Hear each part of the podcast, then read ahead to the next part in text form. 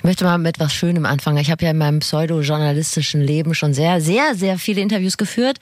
Ähm, meistens war so das Fazit hinten raus, das war das beste Album, was wir jemals gemacht haben. Und ich habe festgestellt, dass ich in dieser kleinen äh, Flexikon-Reihe mich so wissenschaftlich empowert habe. Ich hätte die letzten 20 Jahre auch einfach überspringen können. Und heute geht es um ein Thema, da habe ich gar nicht so richtig Bock drauf, wenn ich es höre. Es geht nämlich um Verzicht. Und wenn mir jemand sagt, Mäuselein, muss das denn sein, die zweite Weinschorle jetzt schon wieder? Oder äh, du hättest auch noch den fünften Toffifee aufhören können. Dann bin ich schon auf 180. Da kann ich nicht gut mit umgehen. Wärst du da offener? Ja, nee, ich informiere mich zumindest gern darüber, wie ich ungesunde Gepflogenheiten in die Schranken weisen könnte. Auch von anderen Leuten, wirst du auch gerne von anderen Leuten informiert. Ich höre dann zu und nick das wohlwollend ab und dann denke ich mir, Aha, na, aha, ist ja gut zu wissen. Und dann ändert, also das setze ich irgendwann mal um. So. Aber wir sind ja nicht der Podcast mit dem erhobenen Zeigefinger. Nein, ihr könnt euch sicher sein, Selbstoptimierung ist nicht die Überschrift von uns hier im Flexikon. Aber wenn euch mal ganz heimlich so eine kleine ungesunde Angewohnheit an euch selbst auffällt oder auch vielleicht ein bisschen größere, dann holt dieses Lexikon raus. Denn Hilfe naht. Das ist absolut keine normale Frageplattform, aber hier wird zu jeder Frage eine Antwort geboren. Das ist das Sprungbrett, durch das ihr zum Verständnis kommt. Guten Tag, das ist das Flexikon. Ein Podcast von Enjoy vom NDR mit Steffi Banowski und Anne Radatz. Das ist ein Laber-Podcast mit Bildungsauftrag für wichtige, unbequeme, viel zu selten gestellte und manchmal auch peinliche Fragen des Lebens. Die wollen wir beantworten mit Hilfe von Leuten, die es wissen müssen. Und das ist hier die Frage. Sucht. Wie höre ich auf? Ich finde Leute, die nie von irgendwas abhängig sind, so also nie mal irgendwie Getriebene sind ihrer eigenen Struktur, ihrer ungesunden Struktur, die sind mir ein bisschen unheimlich, kann man das so sagen. Die sind vielleicht nett, aber ich denke immer so, jeder hat so eine kleine Schattenseite im Leben. Jeder hat sowas, was er immer mal macht und was vielleicht gar nicht so gut ist für einen selbst. Ich glaube, man muss auch so ein bisschen unterscheiden zwischen so allgemeinen Sachen, nach denen man süchtig ist und pathologischer Sucht. Ich würde ja immer sagen, ich bin nicht pathologisch nach irgendwas süchtig. Ist natürlich Quatsch, ich bin ja Raucherin. Es ist natürlich eine pathologische Sucht, aber ich rede mir das gern schön, weil ich ja auch, Steffi, du weißt es, vor zwei Jahren von Tabak umgestiegen bin oder von normalen Zigaretten auf diese, wie nennt sich das? Ich habe es mir extra aufgeschrieben, um die Marke nicht zu nennen. Heat Non Burn. Ah, Das macht mich jetzt in meinem Kopf natürlich komplett zum Nichtraucher, ja. aber ich würde eigentlich denken, jeder hat so eine kleine Ich finde auch, solange die Elternschaft regiert, geht das immer noch. Aber sobald man den eigenen Hausstand gründet, dann nimmt das Schicksal doch Hand aufs Herz. Wenn so keiner sagen- mehr einen Daumen drauf ja, hat, seinen. Ich hatte, glaube ich, auch schon alles. Rauchen, Sauerkraut aus der Dose, Schokolade vorm Schlafengehen, Ohrenstäbchen. Das Mm. ist immer noch eine schwierige Geschichte bei mir. The list is long, würde ich sagen. Einige Sachen, die schleichen sich dann auch aus. Bei anderen Dingen sollte man dann doch aktiv gegensteuern. Und, Bei den äh, Ohrenstäbchen zum Beispiel. da, ich habe ich habe nie Probleme mit um meinen Ohren. Doch, aber das müssen wir austherapieren. Na gut. Das kann nicht gut sein. Ich habe heute äh, FlexpertInnen dabei, die haben eine richtig große Sucht überwunden. Und ich finde, wer das im Großen gewuppt hat, der könnte vielleicht uns auch ein gutes Beispiel sein für die kleineren Abhängigkeiten des Lebens, die Ja. wir so überwinden wollen, die Wer wir Alkohol, wollen. wer Alkohol schafft, der schafft auch Ohrenstäbchen. Genau. So. Ich, ich sag schon mal, wen ich am Schluss habe. So habe ich mir es zumindest vorgestellt. Ich habe mir eine kleine Choreografie schon mal zurechtgelegt, wie Oh. das Fernsehballett. Nathalie Stüben, die ist Journalistin und Hostin des Podcasts Ohne Alkohol mit Nathalie und sie weiß, wovon sie spricht. Eine tolle Frau. Ich finde sie ganz super. Kommt zum Schluss. Wen hast du? Ich habe mit Bettina Moll gesprochen, die ist Psychologin und ihr Schwerpunkt ist unter anderem ähm, pathologischer Internetgebrauch. Und da gehört zum einen Social Media zu, sie ist aber tatsächlich spezialisiert auf Gaming. Das heißt, liebe Hörerinnen und Hörer, die vielleicht äh, ein bisschen zu oft wie ich Mario Kart spielen oder, das ist vielleicht noch wahrscheinlicher, die äh, Kinder oder Jugendliche in der Familie oder im Umfeld haben, die vielleicht bisschen zu oft World of Warcraft frönen, die können sich auf den Mittelteil freuen. Da gibt es ein paar ähm, Tipps von Bettina Moll. Und ich fange an mit dem wahrscheinlich oder einem der bekanntesten Ex-Abhängigen. Das ist Erik Stehfest, Schauspieler bei GZSZ, Zweiter des diesjährigen Dschungelcamps und Autor. Was? Für die Dschungel, für Zweiter bei Dschungelcamp. Ja, herzlichen Glückwunsch. Ähm, und Autor unter anderem des Buches Neun Tage wach. Da geht's um seine Abhängigkeit von Crystal Meth. Das wiederum kennt ihr natürlich aus Breaking Bad. Oder aus dem Privatgebrauch. So gut kennen wir euch ja nicht. Es ist halt leistungssteigernd, macht selbstbewusst aktiv, so die Herzfrequenz steigt, sorgt danach allerdings auch für einen wahnsinnigen psychischen Absturz, Wahnvorstellungen, Depressionen. Die Zähne fallen ja auch aus zum Schluss. Das liegt vor allem am Flüssigkeitsmangel. Das hat äh, Erik lange geraucht oder gezogen, also so durch die Nase gezogen. Und ich habe ihn erstmal gefragt, warum? Ich bin relativ früh mit dem Theater in Berührung gekommen und wusste eben auch schon einfach wirklich mit sieben dass das der Traum ist, auf der Bühne zu stehen. Und habe dann natürlich auch schon relativ früh recherchiert, äh, was sind denn so große, krasse Künstler. Und da stößt man natürlich auf die krassesten Geschichten, dass äh, äh die Weisen in diesem Bereich sozusagen alle ähm, oder viele ähm, Meisterwerke auf Drogen kreiert haben. Ne? Und äh, damit war schon irgendwie so gegeben, okay, ich als ähm, werdender Künstler muss also alles erlebt haben, alles gefühlt haben, mich richtig reinstürzen ins Leben, äh, um meinen Job dann am Ende wirklich gut machen zu können. Wer auch andere Flexikon-Folgen kennt, hat vielleicht die ähm, Wie schreibe ich ein Buch-Folge mit unter anderem Sebastian Fitzer gehört. Und da haben wir uns auch drüber unterhalten oder ihn gefragt, du hast ihn gefragt, ob man eigentlich auch Bücher schreiben kann, ohne vorher drei Cuba Libre getrunken zu haben. Weil man ja auch über Autoren, über ja. Schriftsteller oft hört, ähm, dass es sich besser schreibt mit einem halben Liter Primitivo im Blut. Vermeintlich. So. Ja, aber das ist gar nicht. Ist gar nicht nee. so, aber es geht ja in die gleiche Richtung. Ist Erik hinten raus dann auch drauf gekommen. Mhm. Er hat das mit dem ganzen Drogenkonsum sogar so seiner Mutter verkauft. Die hat das auch erstmal geschluckt. Die hat gesagt, ja, weil äh, Erik sagt, das war noch so in ihrer DDR-Ideologie drin. Wenn du deine Leistung erbringst, dann kannst du eigentlich alles andere auch machen.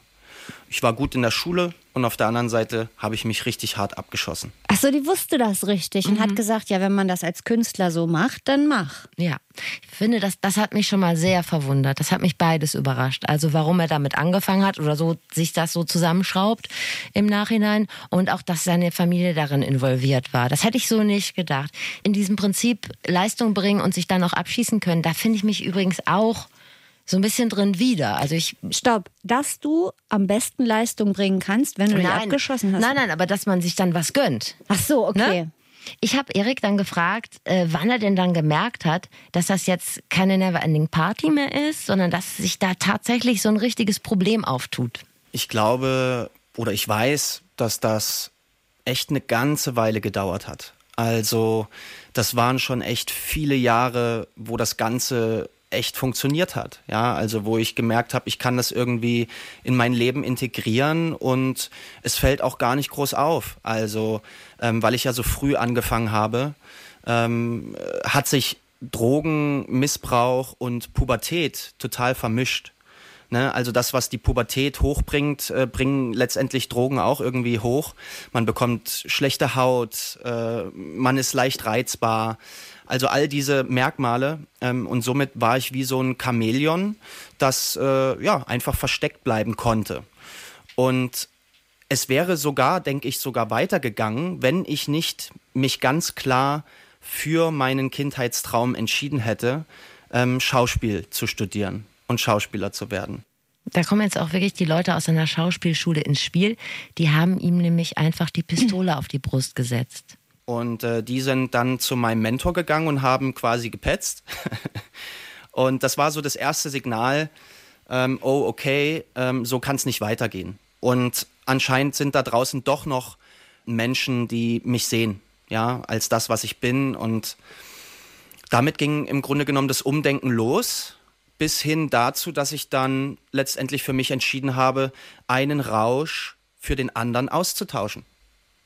Also ich habe auch gelernt, dass das normale, alltägliche Leben sehr berauschend sein kann. Ja, aber halt nicht so berauschend wie Crystal Meth wahrscheinlich. Ja, ne? also es klingt so lyrisch, was er sagt, aber ich glaube, so einfach ja, ist Da muss man erstmal hinkommen, glaube ich. Also das ist so schon so ein Schalter, den man umlegen muss, aber da muss man erstmal hinkommen. Ich habe gerade mal nebenher ähm, was anderes gemacht. Ja, ist kein Problem. Aber zum mich. Thema, weil mich so interessiert hat, weil er recht früh angefangen hat und ich mich bei manchen das ist eigentlich auch so eine Frage, mit der sich egal, mich, ich frage mich das immer. Für manche schon so in sehr jungen Jahren sehr abhängig von irgendwas sind, frage ich mich manchmal, wie können die sich das leisten?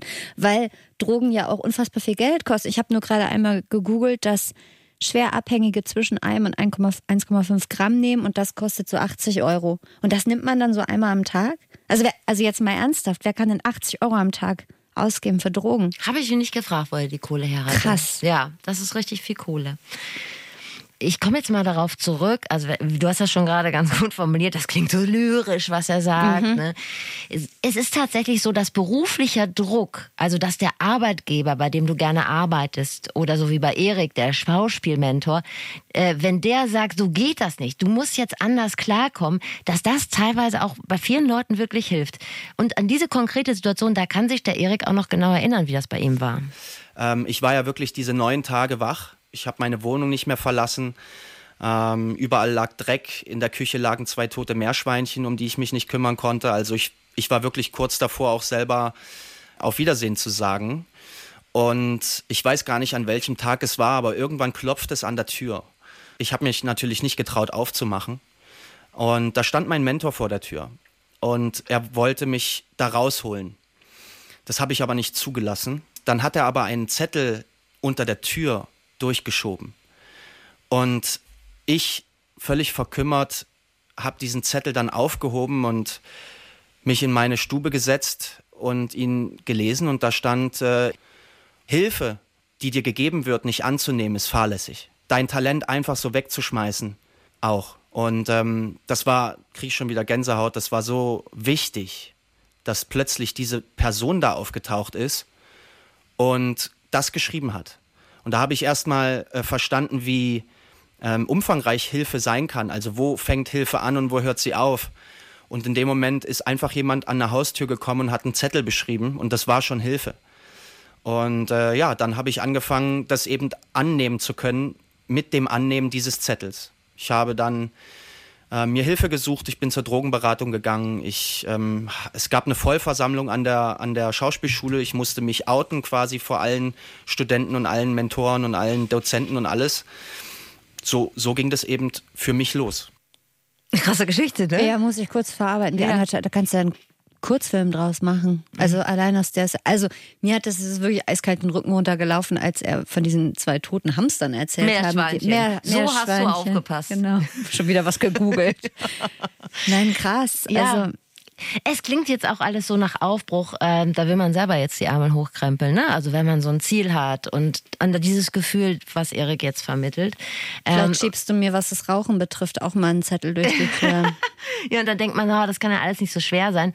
Aber wenn man seine Sucht beendet, es ist egal, ob man mit dem Rauchen aufhört oder mit dem Ohrenstäbchen nutzen oder hm. mit äh, Crystal Meth, dann erlebt man ja auch einen Verlust. Also nicht nur bei harten Drogen, sondern bei allem. Und äh, das war gar nicht so easy, sagt Erik. Dieses ganze Leben, was man da geführt hat, der ganze Aufbau, familiär, freundschaftlich, beruflich, alles ähm, musste aufgegeben und losgelassen werden, äh, ohne Aussicht auf Erfolg. Ja, also es sagt dir ja auch keiner, dass du danach ein besseres Leben lebst oder ein erfolgreicheres. Nein, es war wirklich ein melancholischer Selbstmord mit einer Wiedergeburt. Ich kannte auch mal jemanden, der so drogenmäßig in der Partyszene sehr unterwegs mhm. war und sich da so reingeballert hat, was man sich da so reinballert. Und ähm, der hat dann auch irgendwann aufgehört und der hat auch komplett zu seinem kompletten Umfeld, das er in dieser Partyzeit hatte, alle Freunde und Arbeitskollegen, mit, der, mit denen er privat verbandelt war, komplett den Kontakt abgebrochen, weil er auch gesagt hat, sonst hätte ich das nicht hingekriegt. Ich musste ein komplettes Leben eigentlich hinter mir lassen, weil sonst wäre die Versuchung an jeder Ecke zu groß gewesen. So, ne? Also und ich glaube, das ist auch im, im, Kleinen so. Du hast halt eine Gewohnheit oder etwas, was du immer machst und was du auch lieb gewonnen hast, weil das gehört zu deinem Leben dazu und du musst dich davon verabschieden und das ist immer schwer. Und ich finde das auch wichtig, das mal zu erwähnen, auch Leuten gegenüber, die, sagen wir mal, vielleicht bei so einer Sucht dabei sind, die halt mhm. sehen, wie jemand ja, etwas tut, was ihm nicht gut tut. Und da finde ich es auch wichtig, dass die Menschen Verständnis haben, dass dieser Mensch dann quasi etwas Wichtiges aus seinem Leben verbannen muss und dass das ein großer, großer Schritt ist. Wenn ich jetzt das Gefühl habe, jemand aus meinem Umfeld hat ein Suchtproblem, ansprechen oder besser nicht? Wenn du es in dir fühlst, dass es nicht um dich geht, ihn anzusprechen, damit du dich besser fühlst, dann geh hin. Ich finde das so ein kluger Satz. Also ich habe das häufig das Gefühl, dass jemand was von mir möchte oder so tut, als würde er etwas für mich tun, aber in Wirklichkeit denke ich, Moment, ist das vielleicht auch, damit du dich besser fühlst? Also um so ein schlechtes Gewissen loszuwerden, zu sagen, ich hatte damals was zu ihr gesagt. Ja, oder sie so- hat es nicht geändert. Da kann ja jetzt nichts dafür, wenn Ja, sie völlig auf die schiefe Genau, oder wenn jemand ist. zu dir sagt, jetzt arbeite doch mal nicht so viel. Ja. In Wirklichkeit hat derjenige vielleicht einfach keinen Bock darauf, dass du schlecht gelaunt bist oder müde Ja, bist. ja. So. Exzessiv ist Erik mittlerweile, glaube ich, äh, vorwiegend so in Lebensdingen. Das ist ja so ein bisschen durchgeklungen jetzt. Ja. Ähm, es gibt ja so ein paar Leute, die so ein intensives Leben führen, so wie Erik, habe ich zumindest das Gefühl, nicht so wie wir auf einer Arschbacke absitzen und dann tun, was getan werden muss, sondern Ja. die so sich selber überlegen, was möchte ich und was möchte ich nicht. Um das Beispiel dann auch nochmal zu bebildern, das Dschungelcamp hat er übrigens nur gemacht, um sich seinen Traum zu verwirklichen, nämlich jetzt ein eigenes Drehbuch zu schreiben. Und das macht er im Moment. Weil man, glaube ich, auch eine Art Ersatzdroge braucht. Und vielleicht ist das für ihn zum Beispiel das Schreiben, dass man irgendwas hat, wo man sich komplett reinsteigern und fallen lassen kann. Was nicht Crystal Meth ist, sondern geht jeden Tag schwimmen oder fängt an mit Window Colors oder so. Dann lieber Crystal Meth, da muss man ehrlich sein. Gibt es noch Window. Colors? Keine Ahnung. Schauen wir mal. Äh, vielen Dank auf jeden Fall für das sehr offene Gespräch, Erik Stehfest. Ich habe einen sehr, sehr zugewandten, netten Menschen kennengelernt. Ja, ist der nett. Sehr offen. Und ähm, was ich auch noch interessant finde, er ist auch meilenweit davon entfernt, so spießig zu werden. Also ich habe weder einen Nähroboter Ah. gehört, noch eine, ein Spülmaschinen-Deo gerochen. Ist also richtig, Weil ja Leute dazu neigen, so wie Raucher und Nichtraucher, also dann so Ex nicht, nee, Ex Nichtraucher vor allem, Ex-Raucher, die dann so militant das Gegenteil sind, dass man so die Sorge hat, dass jemand dann so ein kompletter Spaßverderber wird, meinst nur du? noch Zauberfrau. Zauberfrau, Räucherstäbchen. Genau, und gleich habe ich noch, das sage ich nochmal Mhm. als Spoiler, gleich habe ich noch ein paar richtig handfeste Tipps und Tricks, die man sich zurechtlegen kann, wenn man mit was aufhören will, mit was auch immer. Die schüttelt nachher Nathalie Stüben, wie gesagt, aus dem Ärmel. Bevor wir zu deinem zweiten persönlichen Erlebnis, also nicht deinem persönlichen Erlebnisbericht zum Thema Sucht kommen, sondern einem zweiten persönlichen Erlebnisbericht, ähm, streue ich ein bisschen Wissenschaft mit ein. Ich habe äh, ja gerade schon angekündigt, mit Bettina Moll gesprochen, Psychologin, und ihr Schwerpunkt ist ähm, unter anderem pathologischer Internetgebrauch, denn ja, auch das ist eine Sucht. Darunter fällt zum Beispiel Social Media, Instagram, TikTok, äh, TikTok, dies, das, TikTok. So alt bin ich, dass ich TikTok nicht aussprechen kann. Und aber auch Gaming. Und das Thema habe ich mir natürlich auch nicht ganz uneigennützig ausgesucht, denn ich habe es auch schon mehrfach erwähnt, ich bin zwar nicht süchtig nach Computerspielen, aber durchaus gefährdet. Meine ganze Familie ist der Spielerei nicht abgeneigt. Und zwar also alles, von Mario Kart über Ego-Shooter bis hin zu irgendwelchen völlig bekloppten Handyspielen. Familie Radatz ist doch offen für Beratung. Das kann man wirklich mal sagen. Ich finde das so lustig, weil das so meilenweit von meinem Leben entfernt ist. Ja. Irgendwie finde ich das so schön, weil ich denke mal, wenn Leute gerne spielen, dann sind das nette Leute, bei denen ist es gesellig, bei denen isst man gerne. Aber anscheinend äh, hast du dann ein deutlich problembelasteteres Verhältnis zu deiner, Nein, zu deinem Handling. Ich lieb's. Nee, aber ich weiß halt, dass ich immer ein bisschen. Ich muss halt aufpassen. Ich hab's ja, glaube ich, schon mal in irgendeiner Folge. Also ich hatte auch schon durchaus mal Sehenscheidenentzündung vom, vom Switch-Spielen. Switch darf ich wahrscheinlich gar nicht sagen. Es gibt auch andere tolle Gaming-Konsolen.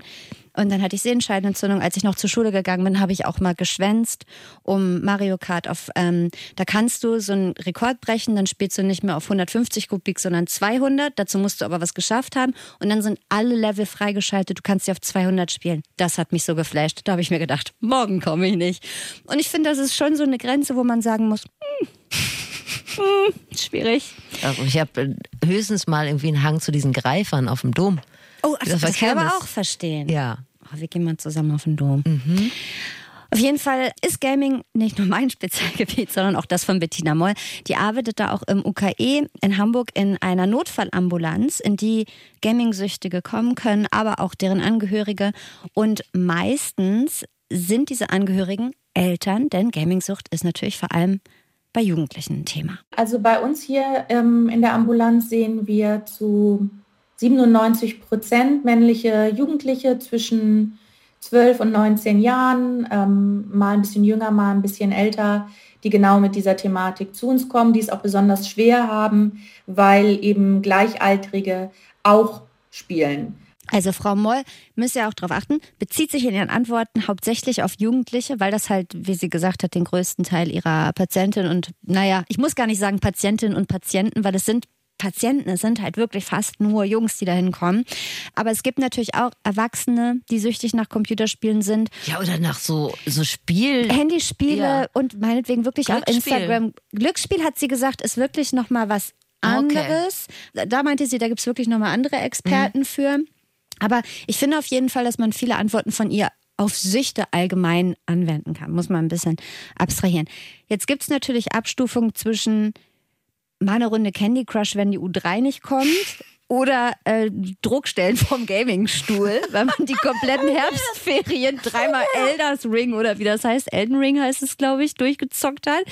Also es gibt ja so Nuancen. Deshalb die Frage an Frau Moll, woran merke ich denn, wenn es bei mir Suchtausmaße hat mit dem Zocken? Werden ähm, Pflichten vernachlässigt, Sozialkontakte vernachlässigt, ähm, andere Interessen vernachlässigt. Also wenn das auffällt, dann ist was in eine Disbalance geraten.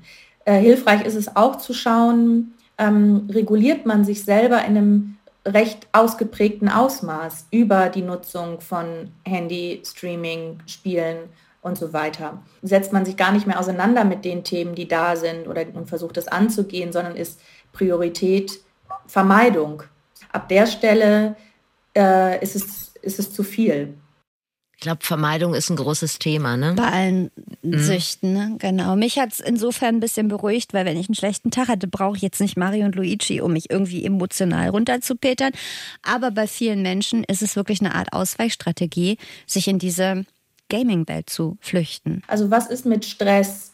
Was ist mit ähm, Einsamkeitsgefühlen, mit Leistungsdruck, ähm, mit Leeregefühlen?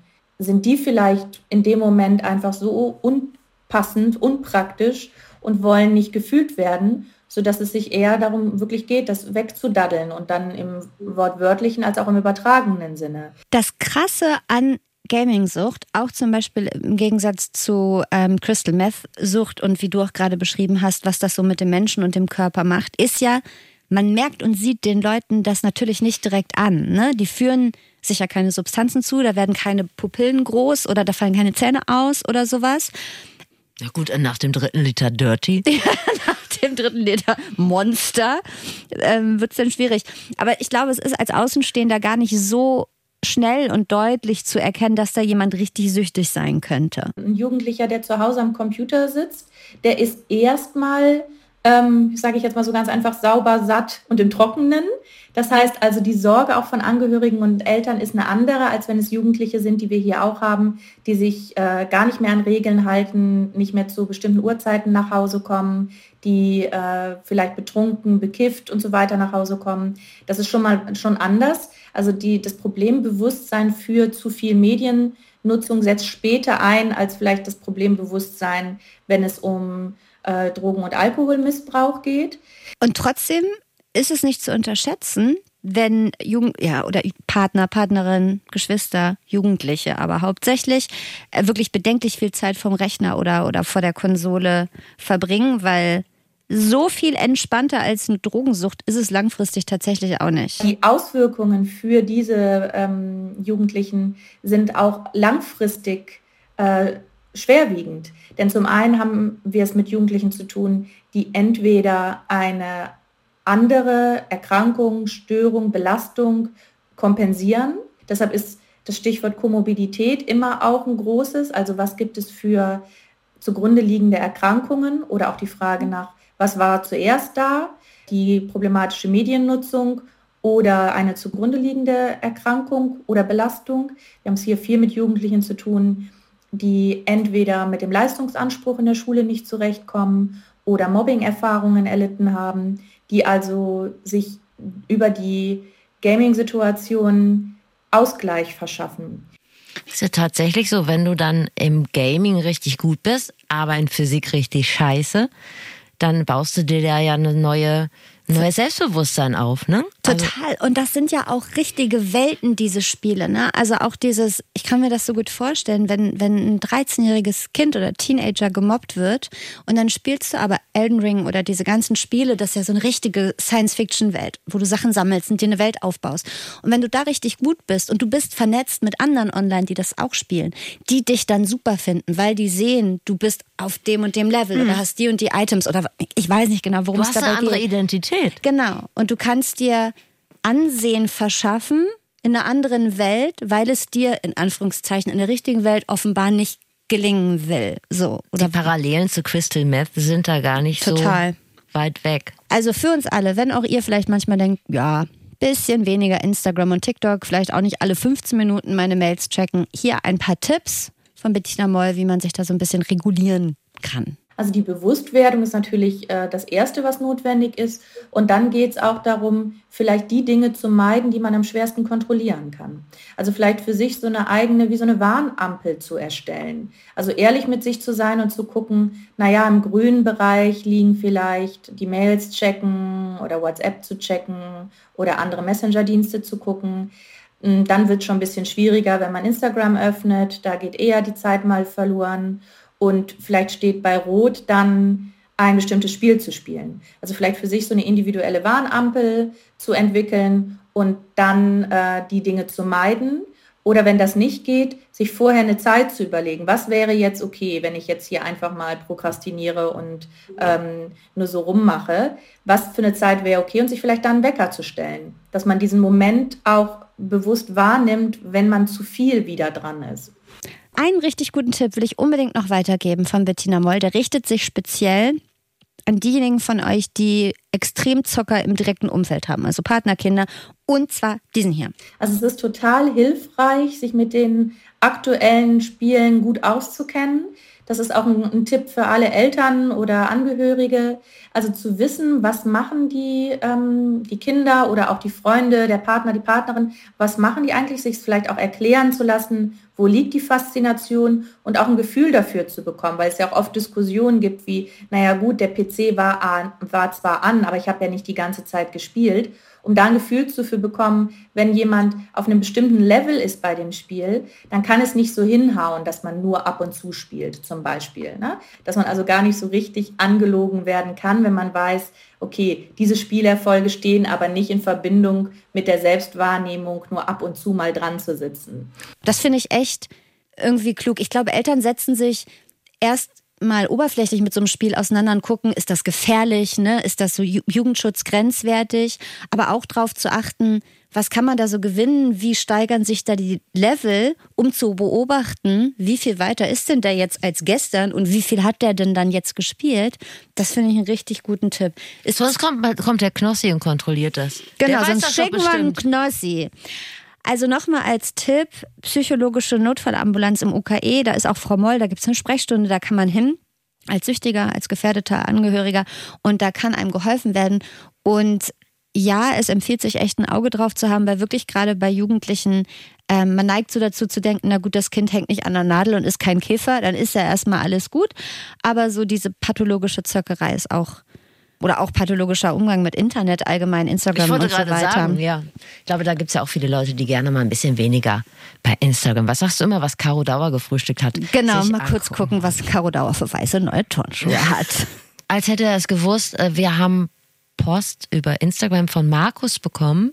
Der hat nämlich seine Schlaftablettensucht ausgeschlichen mit Hilfe einer Psychologin und einer Haus seiner Hausärztin. Das fand ich ganz schön krass. Genau, der hat in der Gastro gearbeitet. Ich weiß gar nicht, ob er immer noch in der, nee, ich glaube nicht. Aber auf jeden Fall hat er deshalb angefangen mit Schlafmittel, Schlaftabletten nehmen, weil Gastro, scheiß Arbeitszeiten. Wer uns zuhört und selbst in der Gastro arbeitet, kennt das. Und da musste er einfach schlafen, hat sich die reingeballert und hat es dann echt nur geschafft, mit, mit Hilfe. Hilfe seiner Partnerin, hat er uns auch erzählt, Hausärztin, und Therapeutin. Drei starke Frauen haben Markus von der Tablette geholt. So können wir es stehen und lassen. Und ins Bett gesteckt. Und ins Bett gesteckt. Markus, vielen Dank für die Info, also für die Nachricht. Das war, das passt sehr gut. Und heute. Finger weg von Schlaftabletten. Wenn ihr noch nicht ganz weg seid von Social Media, dann habt ihr bestimmt auch diese wirklich emotionale äh, Rede unserer Außenministerin mitbekommen, Annalena Baerbock. Äh, Stichwort feministische Außenpolitik. Frau Baerbock, damals wurde nicht gehandelt, Anfang der 90er Jahre, als Sie, als Ihre Töchter, als Ihre Freundinnen vergewaltigt worden sind. Vergewaltigung als Kriegswaffe nicht anerkannt war, nicht vom Internationalen Strafgerichtshof verfolgt wurde. Und deswegen gehört zu einer Sicherheitspolitik des 21. Jahrhunderts auch eine feministische Sichtweise. Das ist kein Gedöns. Ja, da ist ja ein bisschen der Arsch geplatzt, Ja. als äh, auf der Oppositionsbank das Thema feministische Außenpolitik so abgewunken wurde.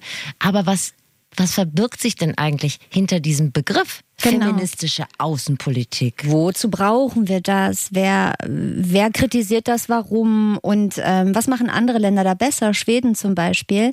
Wenn ihr euch all diese Fragen stellt, dann hört mal in den Podcast Die und Du rein von unseren Kolleginnen von Das Ding vom SWR. Victoria und Johanna machen das und die checken, was Politik mit unserem Alltag zu tun hat, vor allem mit dem Alltag von Menschen, die jetzt noch nicht unbedingt so über 50 oder über 60 sind, sondern eher die jüngere Generation. Und die kriegen das wirklich gut runtergebrochen. Also muss man jetzt nicht zwölf Zeitungen im Abo haben und den ganzen Tag bei Twitter hängen. Das geht halt auch so. Um da was mitzubekommen, da macht ihr einfach die und du an. Gibt's zum Beispiel in der ARD Audiothek. Das ist die Podcast-App der ARD. So, wir kommen zu deiner zweiten Gesprächspartnerin, zu deiner zweiten Flexpertin. Genau, Nathalie Stüben, die ist Mitte 30, eine sehr sympathische Frau. Die macht so einen sehr ähm, bodenständigen und äh, aber auch erfolgreichen Eindruck. Kennst Wie so du und ich. Eine Frau wie du und Frau wie ich. du und ich. Ich finde, es gibt so Menschen, die sehen so aus, als würden sie ihr Leben lang so nach Wachsmalstiften und Weichspüler riechen. So, ja, die haben halt noch nie irgendwas gemacht, was man nicht darf. So. Okay, und so sieht die aus?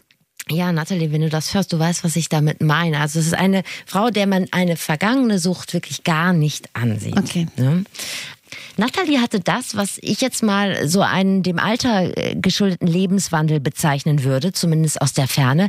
Partys, Abstürze, dies, das und dann wieder Partys. Also das stimmt zumindest so für das Alter 16, 17, 18 und sicherlich auch so für die Studienzeit. Ne? Da lassen es viele krachen. Da ist das ja hierzulande auch echt normal. Aber ich war ja dann auch noch mit Ende 20, 30 so richtig, richtig tief drin. Und da hatte das nach außen hin vielleicht hin und wieder mal noch den Anschein, als würde ich es hart krachen lassen und als könnte ich hart feiern und hart arbeiten und was es nicht all für tolle Sprüche gibt. Aber da habe ich schon auch bemerkt, dass das bei meinen Freundinnen da eher zurückging und bei mir eigentlich immer schlimmer wurde. Work hard, play hard. Mhm. Nathalie Stüben trinkt mittlerweile keinen Alkohol mehr. Sie war damals und ist immer noch Journalistin, mittlerweile vor allen Dingen im Bereich Sucht, also mit Programmen und äh, ihrem Podcast hilft sie Menschen mit dem Trinken aufzuhören. Und wenn ich mir das so anhöre, dann stelle ich immer so fest, ich war auch immer die Letzte an der Bar. Du bestimmt nicht, ich schon. Ich bin auch häufig mal ähm, abgestürzt, also wie mit jemandem. Ich hatte nie einen Filmriss oder sowas. Und dann fällt mir immer auf, äh, da hat es einfach das Schicksal gut mit mir gemeint, weil irgendwann hat es einfach aufgehört. So, Das Leben hat sich einfach geändert. Glaubst du, das hat immer was mit Umgang zu tun? ja, ach, weiß ich nicht. Ja, also ich, ich sag's auch nicht, dass so ist, sondern ich frage mich das auch. Wie viel hat das mit Umgang zu tun? Ich kann das nicht sagen. Nathalie sagt ja auch, dass in ihrem Freundeskreis das weniger geworden ist. Bei ihr ist es aber immer mehr geworden. Ne? Ich habe sie gefragt, wie sich denn bei ihr so dieser problematische Alkoholkonsum so gezeigt hat. Bei mir war das eindeutig dieses Exzessive. Das sieht bei jedem ein bisschen anders aus. Bei mir, mein Suchtmuster sah so aus, dass ich immer bis zum Totalabsturz getrunken habe. Also es fing ein bisschen anders an. Am Anfang hatte das alles noch so was sehr Festliches, was Kultiviertes. Das war halt so das schöne Glas Wein zum Essen. Das hatte ich mir so von meinen Eltern abgeguckt. Aber als ich dann so 16, 17, 18 wurde, da fing das schon an mit diesem harten Partytrinken. Ne? Und als das so Richtung Studentenzeit ging, klar, da gab's auch immer mal noch Abende, an denen ich ein, zwei Gläser getrunken habe und dann war der Abend vorbei. Aber diese Abende, an denen ich anfing und nicht aufhören konnte mit dem Trinken, das wurden immer mehr.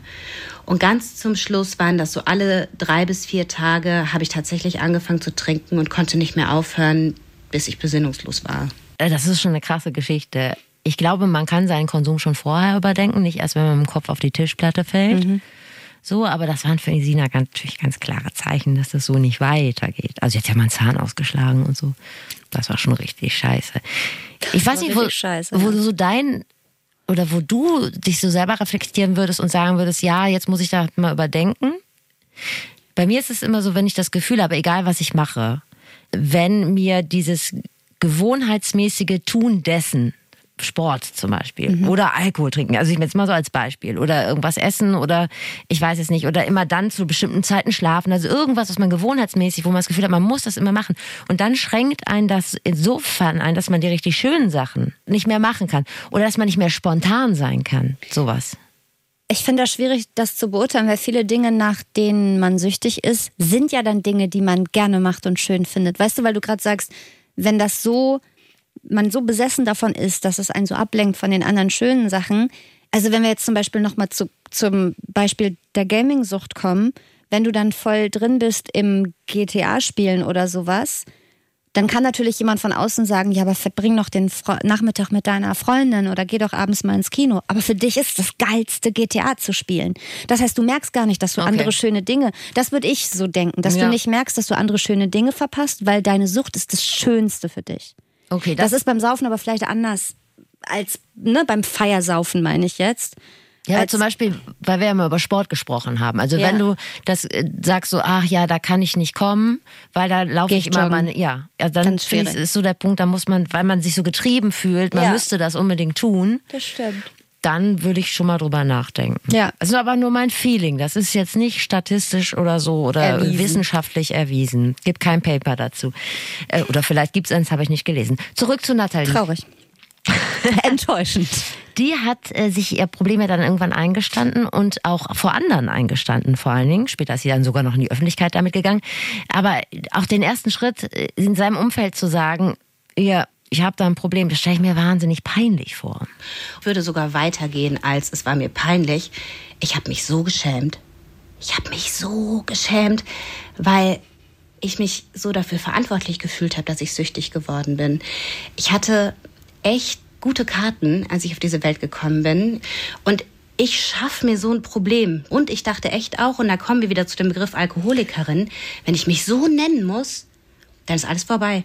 Dann bin ich raus aus der Gesellschaft, dachte ich damals. Aber ich finde den Gedanken total krass, weil sie ja sagte, ich habe so leicht gehabt eigentlich, ne? ich habe so viel mitbekommen für, den, für einen guten Start in die Welt, aber eine anständige Sucht zu entwickeln, bleibt ja nicht nur Menschen vorenthalten, die ein beschissenes Elternhaus hatten. Ne? Also das muss man auch nochmal sagen, dass es nicht immer bedeutet, wer es als Kind selber schwer hatte, der endet irgendwo äh, in der Ecke, sondern aus solchen Menschen kann genauso was werden wie aus allen anderen auch. Aber auch wer irgendwie aus gepamperten Verhältnissen kommt, aus gepuderten Verhältnissen, dem kann es dann mit Anfang 20 doch auch komplett beschissen gehen. Muss nicht immer was mit der Erziehung zu tun haben oder mit dem Elternhaus. Aber Ne? ich verstehe aber schon ihren Ansatz, dass man dann halt irgendwie eine Rechtfertigung sucht. Ne? Ja. Also das kann ich schon verstehen, dass man dann von der Gesellschaft einfach nachsichtiger behandelt wird, wenn man, naja, die hat es auch nicht leicht gehabt. Ja, ne? ja, ja. Ich finde es sehr heilsam. Sie nennt sich nicht Alkoholikerin, auch wenn das scheinbar so das Mantra der anonymen Alkoholiker ist. Das kennt man ja so aus dem Fernsehen, dass die Leute mal anfangen zu sagen, ja, hallo, ich bin Steffi und ich bin Alkoholikerin. So. Mhm. Sie hat das aber für sich vollkommen abgeschlossen. Hat gesagt, das sage ich nicht über mich, weil sie halt immer gedacht hat, wenn ich das sagen muss, dann bin ich aus der Gesellschaft raus. Ne? Mit diesem Stigma. Und ähm, das ist für sie was ganz Wichtiges, dass jeder sagen kann, für sich, ich äh, trinke jetzt mal keinen Alkohol oder was auch immer.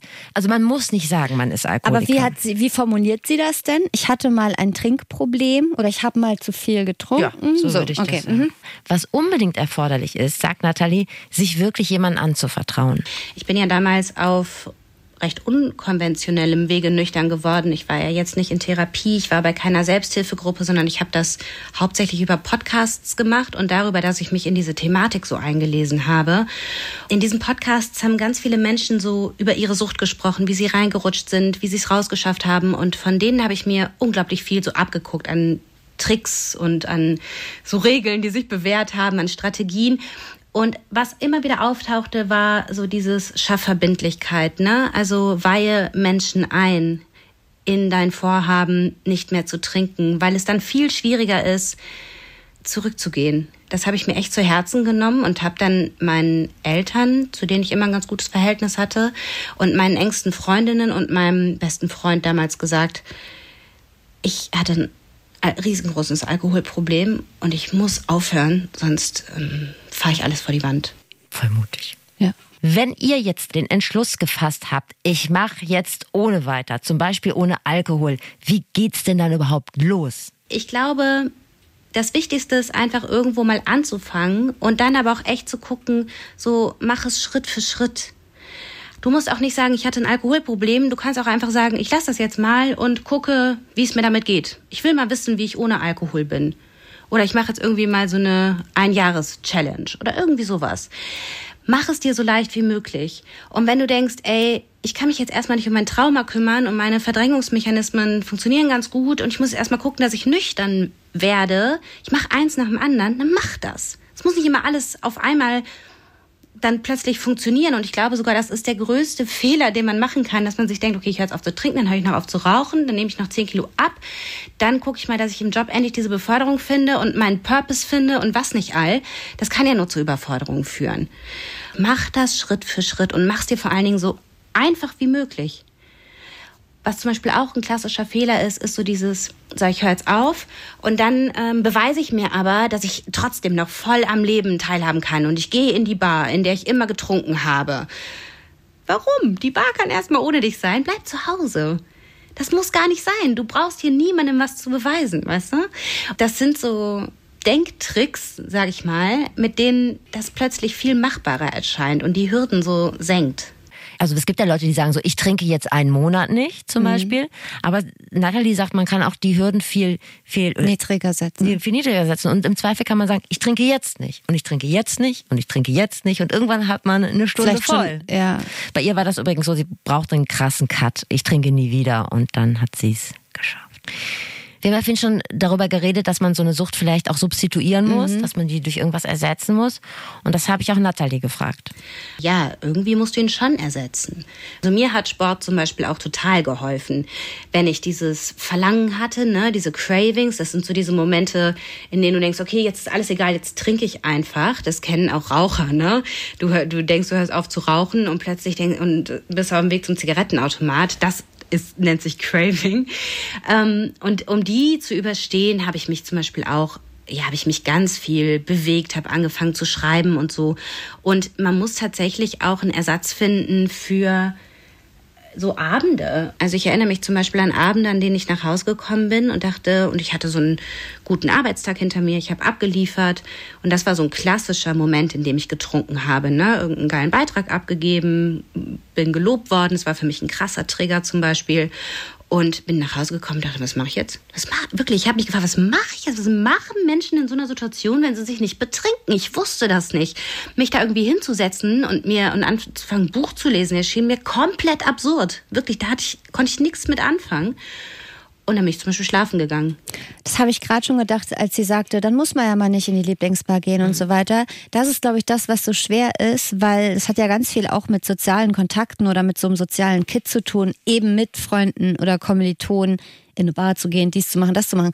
Und dann, was sie gerade gesagt hat, sich so komplette neue Abende zu stricken, die eben nicht in einer Bar, in einer Kneipe, in einem Club oder bestenfalls auch nicht in einem Restaurant stattfinden, sondern im Fitnessstudio, zu Hause, ohne Alkohol im Kühlschrank und so. Also man muss also sein komplettes, seine komplette Freizeit umgestalten. Total.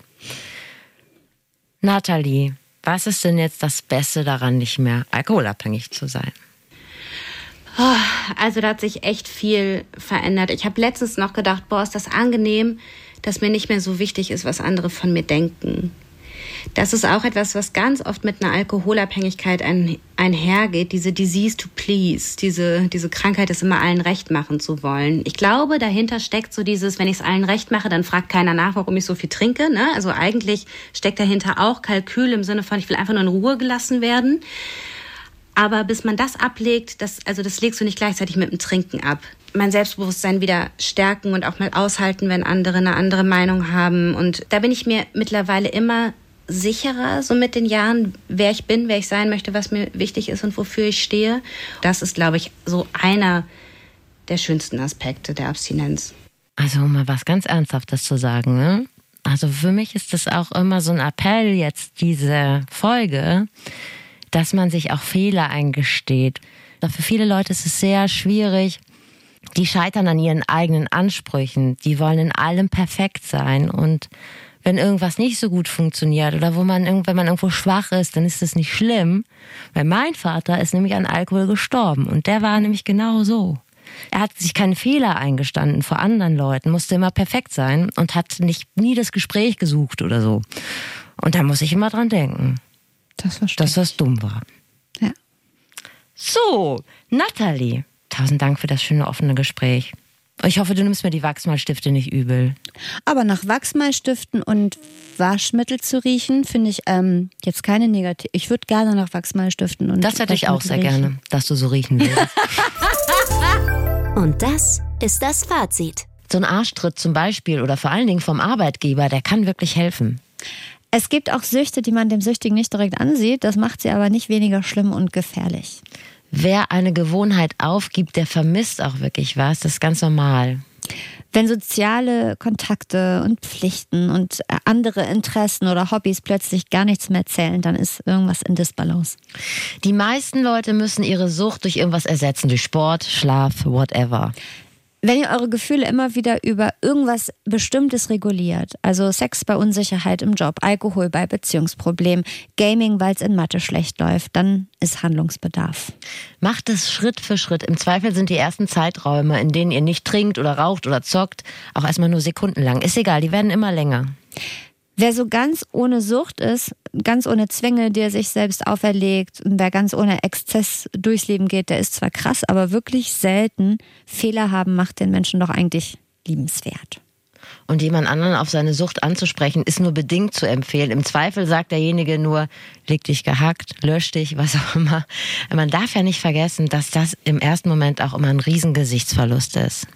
Wir haben noch ein kleines ähm, nennen wir es Anliegen. mal Anliegen, genau, ein Anliegen für euch. Ein Liebesbeweis. Ihr sollt uns einen erbringen. Wir erbringen euch ja wöchentlich ein. Ihr sollt uns jetzt eine bringen. Und zwar geht es um Preisverleihung. Preisverleihungen haben ja ein relativ fragwürdiges Image. Im Moment vor allen Dingen. Ja, wir haben uns trotzdem einfach mal für eine angemeldet. Warum nicht?